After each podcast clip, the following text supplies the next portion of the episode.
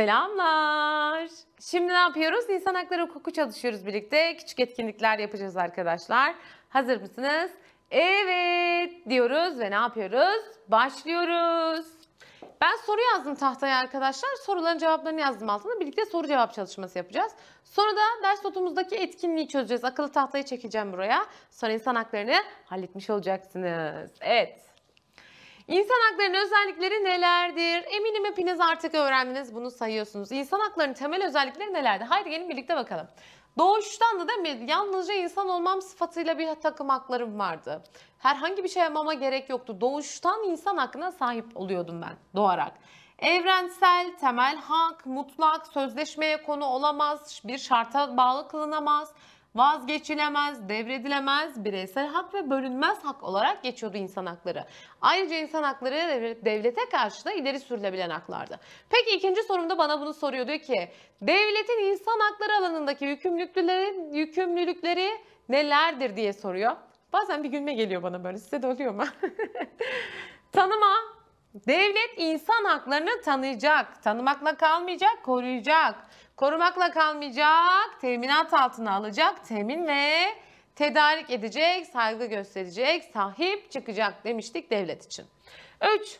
Dünyadaki ilk anayasal belge 1215 İngiliz Magna Carta'sıdır demiştik. Peki dünyadaki ilk yazılı anayasa neydi hatırlıyor musunuz? 1787 ABD Anayasası, diğeri de ikinci de Fransız Anayasası. Peki Türkiye hukukundaki ilk anayasal belge neydi? Senedi ittifak. İlk Osmanlı Türk Anayasası neydi? Kanuni esası. Peki temel hak ve hürriyetlerden söz etmeyen tek anayasa hangi anayasaydı? 1921 anayasasıydı arkadaşlar.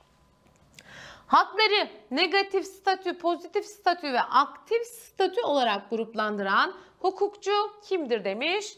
George Jelinek'ti arkadaşlar. 61 ve 82 anayasasının da sınıflandırması Jelinek sınıflandırmasına uygundu. Negatif, pozitif statü. Negatif haklara biz ne diyorduk arkadaşlar? Kişinin hak ve ödevleriydi değil mi? Devlet kafasına göre bu alana müdahale edemiyordu. Pozitif haklara ne diyorduk? Sosyal ve ekonomik haklar diyorduk temel anayasamızda. Sosyal ve ekonomik haklar. Aktif statü haklarına da ne diyorduk biz? Siyasi haklar adını veriyorduk değil mi? Kişi dokunulmazlığı, konut dokunulmazlığı, yerleşme, seyahat hürriyeti, özel hayatın gizliliği, din ve vicdan hürriyeti gibi haklardı. Eğitim, öğrenim hakkı, çalışma ve sözleşme yapma özgürlüğü, dinlenme hakkı, sosyal güvenlik hakkı, kıyılardan yararlanma, konut hakkı, sendika hakkı gibi haklardı. Aktif statü hakları Türk vatandaşlığı, seçme seçilme, vatan hizmeti, kamu hizmetine girme, dilekçe hakkı, vergi ödevi gibi haklar da aktif statü haklarıydı. Devam. 5. Hakları kuşaklara göre sınıflandıran hukukçu kimdir? Arkadaşlar hakları birinci kuşak haklar, ikinci kuşak haklar, üçüncü kuşak haklar, dördüncü kuşak haklar, gak gak gak gak haklar diyen sınıflandıran hukuku. hukukçu kimdi? Vasak değil mi? Karel Vasak tarafından sınıflandırılmış demiştik. Devam. Gülmeyin. Berk niye gülüyorsun? Sana olmuyor mu arasını? Ne yapayım? Zor bir kelime. Hukuk, hak, kak, guk, kak kak kak kak guk. Oluyor vallahi bazen. Yani bazen hık deyip gideceğim diyorum yani. Birleşmiş Milletler ne zaman kurulmuştur ve merkezi neresidir demiş. Arkadaşlar insan hakları uluslararası alanda korurken karşıma kim çıkmıştı? Birleşmiş Milletler yapısı. Birleşmiş Milletler 1945 yılında kurulmuş. Merkezi New York. 193 tane ülke Birleşmiş Milletler üyesi ülkeler olarak ne yapmaktaydı? Geçmekteydi. Devam. Birleşmiş Milletler'in yargı organı ve merkezi neresidir demiş. Birleşmiş Milletler'in yargı organı kimdi arkadaşlar? Yargı organı düşünüyorum düşünüyorum. Uluslararası Adalet Divanı Birleşmiş Milletler'in yargı organıydı arkadaşlar. Merkezi Lahey'di ve şeyi soruyor onu söyleyin. Birleşmiş Milletler'in yürütme organı kimdir? Yürütme organı da kimdi? Güvenlik Konseyi. Güvenlik Konseyi'nde daimi veto yetkisi olan 5 tane devlet vardı. Dünya 5'ten büyüktür demiştik. FİRÇA diye kodlamıştık. Neydi onlar? Fransa, İngiltere, Rusya, Çin Halk Cumhuriyeti ve ABD olarak karşımıza çıkmıştı. Tamam mı? Devam. Uluslararası Ceza Mahkemesi'nin yargılama alanına giren suçlar nelerdir diye sormuş. Şimdi arkadaşlar Uluslararası Adalet Divanı ile Uluslararası Ceza Mahkemesi'ni karıştırmayın. Uluslararası Adalet Divanı Birleşmiş Milletler'in neydi? Yargı organıydı. Merkezi Lahey'di. Uluslararası Ceza Mahkemesi ise Birleşmiş Milletler'le ilişkili ancak Birleşmiş Milletler'e bağlı değildi. Özel bir yapısı vardı. Onun da merkezi Lahey'deydi yine. Görev alanına giren suçlar nelerdi? İSSS'ydi. İnsanlığa karşı işlenen suçlar, saldırı suçları, savaş suçları, soykırım suçları, uluslararası ceza mahkemesine giren, kapsamına giren suçlardı. Birleşmiş Milletler İnsan Hakları Evrensel Bildirgesi ne zaman imzalandı? 10 Aralık 1948. Hatta 10 Aralık ne olarak kutlanıyordu dünyada? Dünya İnsan Hakları Günü olarak 10 Aralık'ın kutlandığını hatırlayalım. Arkadaşlar Birleşmiş Milletler İnsan Hakları Evrensel Beyannamesini kim hazırlamıştı? Birleşmiş Milletler İnsan Hakları Komisyonu hazırlamıştı. Birleşmiş Milletler'in genel kurulda ne yapmıştı bunu? Kabul etmişti. Peki İnsan Hakları Evrensel Bildirgesi'nin hukuki anlamda bağlayıcılığı var mıydı? Ee, hukuki anlamda bir bağlayıcılığı yoktu. Şimdi burada genel kültür olsun diye de verdim. Güncel kültürel gelişmeler çıkıyor yani. Birleşmiş Milletler tarafından bazı günler ilan ediliyor. Bunlardan bazılarına bakacağız. 10 Aralık Dünya İnsan Hakları Günü şimdi söyledim. 20 Kasım Dünya Çocuk Günü. 25 Kasım Kadınlara Yönelik Şiddetle Mücadele Günü. 3 Aralık Dünya Engelliler Günü olarak Birleşmiş Milletler tarafından tanınan, bilinen, anılan günler olarak karşımıza çıkıyor. Tamam mı? Birleşmiş Milletler insan haklarının uluslararası alanda korunmasından söz etmişti. Sonra bir de ne vardı? Avrupa Konseyi bölgesel bir korumaydı. Soru onunla ilgili. Avrupa Konseyi ne zaman kurulmuştur? 1949'da kurulmuştur arkadaşlar. Peki Avrupa Konseyi 1949'da kuruldu. Türkiye ne zaman üye olmuştu? Yine o da 1949 yılında üye olmuştu. Arkadaşlar Avrupa Konseyi'nin merkezi neresiydi?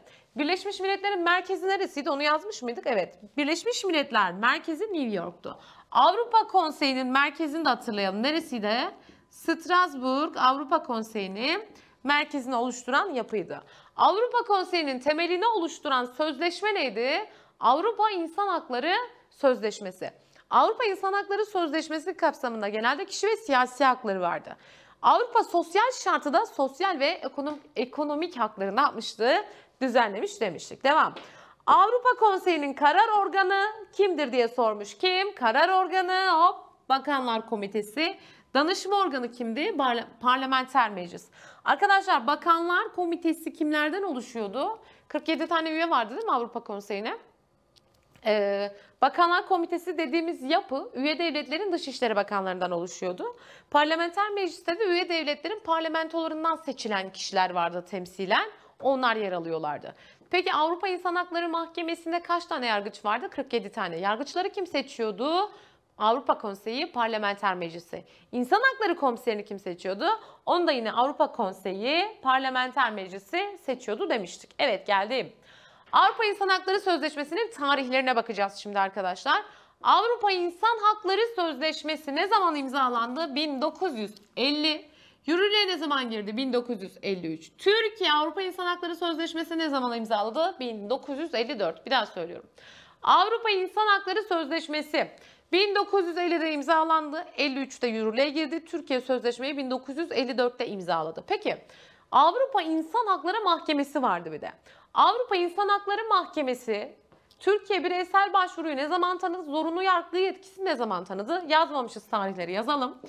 Türkiye Avrupa İnsan Hakları Mahkemesi'nde bireysel başvuruyu 1987 yılında tanıdı. Artık Avrupa İnsan Hakları Mahkemesi'ne bireysel başvuru hakkım var dedi. Avrupa İnsan Hakları Mahkemesi'nin yargı yetkisini ne zaman? Evet ben artık onun kararlarını tanıyorum ne zaman söyledi? Bundan 3 yıl sonra söyledi. 1990 yılında da o çıktı tamam mı? 87-90.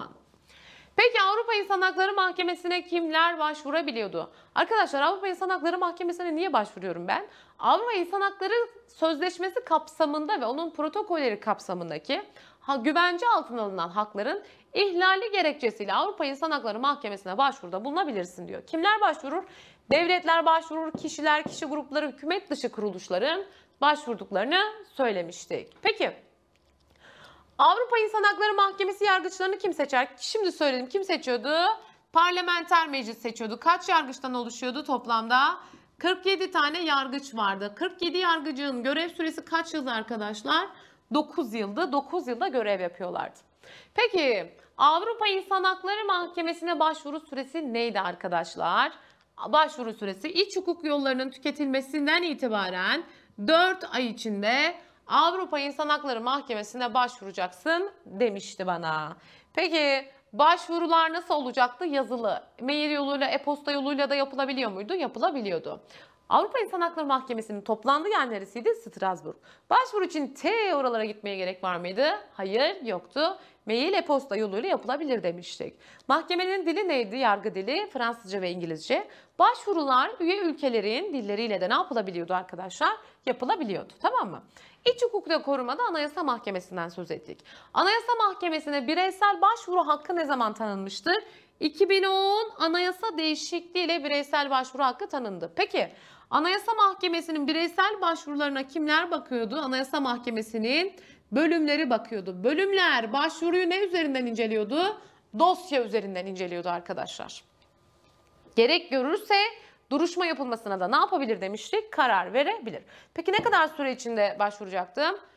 E, tüm hukuk yollarının tüketilmesinden itibaren 30 gün içinde Anayasa Mahkemesi'ne başvurma hakkım vardı. Mazeretin varsa 15 gün ama mazereti belgeleyen, kanıtlayan şeylerle başvuruda bulunabiliyordu. Şimdi Avrupa İnsan Hakları Mahkemesi'nde bir Türk yargıç var arkadaşlar. Kim? Avrupa İnsan Hakları Mahkemesi'nde görev yapan Türk yargıç kim? Saadet Yüksel. Ondan önce Ayşe Işıl Karakaş vardı. Şu anda Avrupa İnsan Hakları Mahkemesi'nde görev yapan Türk yargıcımız kimmiş bizim? Saadet Yükselmiş tamam mı? Bu sorularla bir kere daha bir toparladık, tekrar ettik arkadaşlar. Şimdi akıllı tahtayı çekeceğim yanıma. Kitabımızdaki etkinliklere bakacağız birlikte. Küçük bir etkinlik var kitapta. Sonra da bitiyor. Çekip geliyorum akıllı tahtayı ben. Akıllı tahtayı çektim geldim. Şimdi 10 tane doğru yanlış sorumuz var. Diyor ki doğruları da yanlışları yayadınız. Evet bakalım. Anayasa Mahkemesi'ne bireysel başvuru 2010 anayasa değişikliğiyle tanınmıştır. Doğru biz zaten biraz önce öğrendik bunu dedim. Canım sen de sorumlusun. Ay. Evet devam. Peki Anayasa Mahkemesi ne zaman kurulmuştu hatırladınız mı? 1961 ile kurulmuştu. Yüksek mahkemelerimizden biriydi. Bireysel başvurulara kim bakıyordu? Bölümler bakıyordu. Ne kadar süre içinde başvuruyordunuz? 30 gün. Avrupa Birliği'nin yargı organı Avrupa İnsan Hakları Mahkemesi'dir demiş. Ha ne münasebet canım dedim. Yanlış. Uh dedik. Avrupa İnsan Hakları Mahkemesi nerede? Kimin bünyesindeydi arkadaşlar Avrupa İnsan Hakları Mahkemesi? Avrupa Konseyi bünyesinde yer alıyordu. Nerede toplanıyordu Avrupa İnsan Hakları Mahkemesi? Strasbourg. Birleşmiş Milletler'in yargı organı Uluslararası Adalet Divanı'dır. Oo dedim bravo sana doğru. Uluslararası Adalet Divanı Birleşmiş Milletler'in neydi arkadaşlar? Yargı organıydı. Doğru söylemiş. Biraz önce tekrar ettim. Bir daha aynı şeyleri tekrar etmiyorum. Tekrar istiyorsanız başa sarabilirsiniz. Tamam mı? Devam. Birleşmiş Milletler İnsan Hakları Evrensel Bildirgesi'nin hukuki bir bağlayıcılığı yoktur. Evet, İnsan Hakları Evrensel Bildirgesi'nin hukuki bir bağlayıcılığı yoktur arkadaşlar. Avrupa İnsan Hakları Sözleşmesi'nin temelini oluşturan sözleşme de aynı zamanda neydi? İnsan Hakları Evrensel Bildirgesi'ydi. İnsan haklarını kuşaklara göre sınıflayan hukukçu kimdir? Karel Vasak. Evet sınıf Vasak'tır demiş. Doğru yani. Peki şeye göre sınıflandıran kimdi? E, negatif statü, pozitif statü, aktif statü Jelinek sınıflandırıyordu. Bu ifade de doğru. Peki şöyle bir soru sorsam. 82 Anayasası hangi yöntem benimser desem 5'i mi 6'yı mı? 6'yı. Bizde de Jelinek sınıflandırması dedik. Türkiye Avrupa İnsan Hakları Mahkemesi'ne bireysel başvuru hakkını 1987 yılında tanımıştır. Doğru, doğru. Peki Avrupa İnsan Hakları Mahkemesi'nin zorunlu yargı yetkisini ne zaman kabul etmişti? 1990 yılında kabul etmişti. Avrupa İnsan Hakları Mahkemesi'ne başvuru sürem ne kadardı? 4 ay olmuştu artık. Peki Avrupa Konseyi'nin temelini oluşturan sözleşme Magna Carta'dır. Yanlış. Şu doğruydu, şu yanlış. Avrupa İnsan Hakları Sözleşmesi'nin temelini oluşturan şey pardon Avrupa Konseyi'nin temelini oluşturan sözleşme neydi? Avrupa İnsan Hakları Sözleşmesi'ydi. Kişi ve siyasi haklar vardı. Peki Avrupa İnsan Hakları Sözleşmesi'nin devamı niteliğinde olup sosyal ve ekonomik haklara yer veren sözleşme neydi? Avrupa Sosyal Şartı olarak karşımıza çıkmıştı o da tamam mı? İnsan Hakları Evrensel Beyannamesi 10 Aralık 1948'de kabul edilmiştir. Doğru. Hatta 10 Aralık ne olarak kutlanıyordu? Dünya İnsan Hakları Günü olarak kutlanıyordu. 1921 Anayasası temel hak ve hürriyetlere yer vermemiştir. Evet 21 Anayasasında temel hak ve hürriyetlerden söz ne yapılmamıştır? Edilmemiştir. Doğru. Peki bizim en özgürlükçü anayasamız hangi anayasaydı? 1961 Anayasası olarak karşımıza çıkıyordu arkadaşlar. 21'de temel hak ve hürriyetlerden hiçbir şekilde söz edilmemişti. Böylelikle etkinliklerimizde ne yaptık? Tamamladık arkadaşlar. Ve ve ve ve. İnsan hakları ünitesi bir ünite daha bitti. Kaldı bir ünite ne kaldı? İdare hukuku kaldı arkadaşlar. İdare hukuku da çok keyifli. Ama şimdi siz bir ünite bitirdiniz. Hem de yeni eklenen bir ünite bitirdiniz. Bir rahatlama zamanı geldi. Bence güzel bir mola verin. Azıcık dinlenin. Sonra sorularını çözersiniz. Size insan hakları ile ilgili bir şarkı armağan etmek isterdim ama aklıma herhangi bir şarkı gelmiyor. Bir gelen şu anda insanı insandan devamında hatırlamıyorum. Kim söyledi onu da hatırlamıyorum. Şu an o geldi aklıma. Siz güzel bir şarkı açın. Benim için dinleyin arkadaşlar tamam mı? Kendinize çok çok iyi bakın. İdare hukuku videolarında görüşmek üzere. Hoşçakalın.